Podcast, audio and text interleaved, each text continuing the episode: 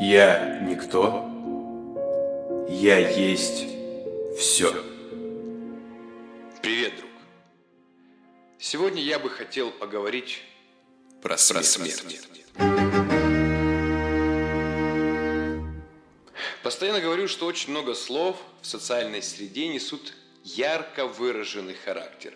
Он может быть любым, как негативным, так и позитивным, но он всегда типично яркий и один. Вот, допустим, смерть. Это же негативный характер. Потому что мозг не знает, что будет после смерти. Оттуда не приходили, не рассказывали, что там и как. Есть ли перерождение? Или мы улетаем в квантовый мир? А что там? А может, ад и рай существуют? И мозг нагнетает и выпускает страх наружу. Я тоже боюсь смерти. Или не боюсь? Все есть процесс. У меня есть мозг, который выпускает страх. И есть мое нутро. Бессознательная тень. Можно называть это по-разному. Хотя я в последнее время задался мыслью о том, что бессознательное нутро все равно две разные вещи.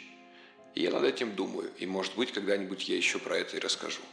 Так вот, есть нутро, которое говорит, что все сводится к смерти. Мы рождаемся и мы умираем. Это естественный процесс. Недавно я ехал в метро и подумал, вот я умер. умер. Лежу я такой в гробу, все плачут, потому что меня больше нет. Сколько я всего мог успеть сделать и не сделал. И тут, И тут бац! Включается проектор, и там я на видео и начинаю говорить. Плачете? А зачем? Я ведь рядом с вами. Мой фантом всегда будет рядом. Вы можете мне также задавать вопрос, и я на него отвечу, ведь вы же знаете, кто я и как я говорю. Я у вас в голове. Я проник в ваше нутро, я рядом с вами. Я бы хотел, чтобы вместо вот этой вот заупокойной музыки сейчас заиграло что-то веселое. Вот пусть это.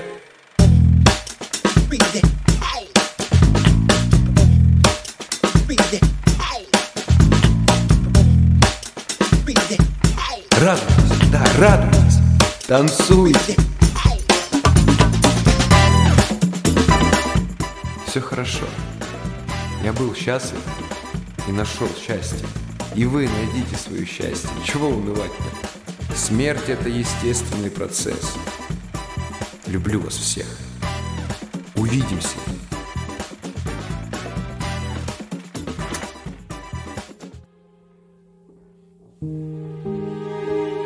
Не знаю, поймут ли люди, которые находятся там, но я уверен, что это бы их выбило.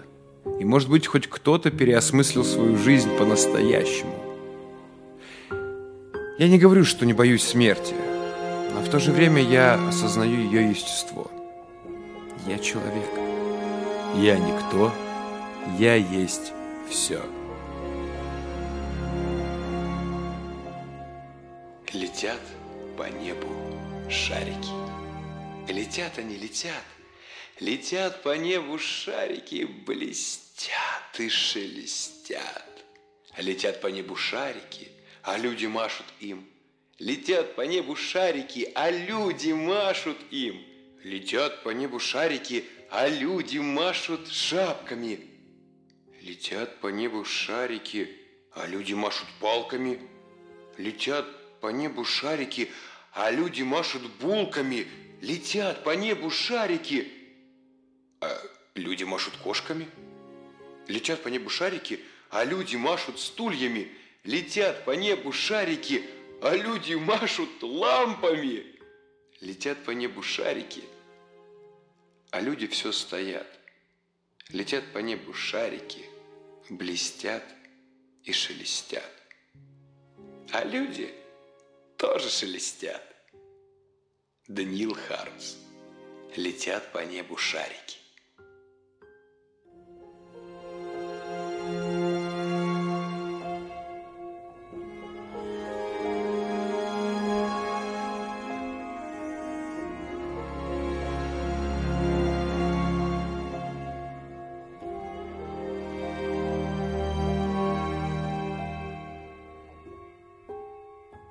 А теперь с места того, где мы смотрели на людей на шарике, давайте перенесемся в Михайловский дворец в Санкт-Петербурге. И пойдем сразу в 14 зал. Там висит картина, написанная Карлом Брюловым в 1833 году. Последний день Помпеи.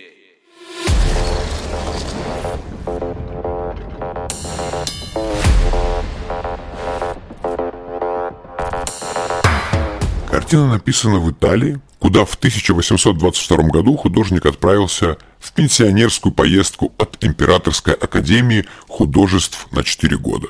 Но прожил там 13 лет. Идея картины пришла к Белову после посещения раскопок. Он был под таким впечатлением, что зациклился на трагедии на 6 долгих лет. Сюжет повествует о древнеримской трагедии – гибель старинного города Помпеи – расположенного у подножья Везувия 24 августа 79 года нашей эры. Тут есть небольшой секретик. Там тот парень с ящиком красок на голове в левом углу картины – это сам Брюлов. Да, он нарисовал себя на своей картине. Хранится она в Государственном русском музее в Санкт-Петербурге, который является бывшим Михайловским дворцом. Я специально нашел детали глаз отчаявшихся людей. Посмотрите на эту детализацию, блики. Это настолько точно и гениально, что не хватает слов, чтобы это описать. Ведь это все фантазия, он же не был там.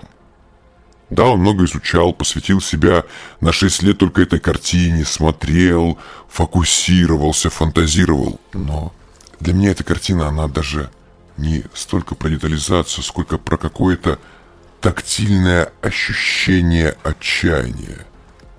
Ну ладно. Вы разглядывайте картину. Я сделаю музыку погромче. Увидимся.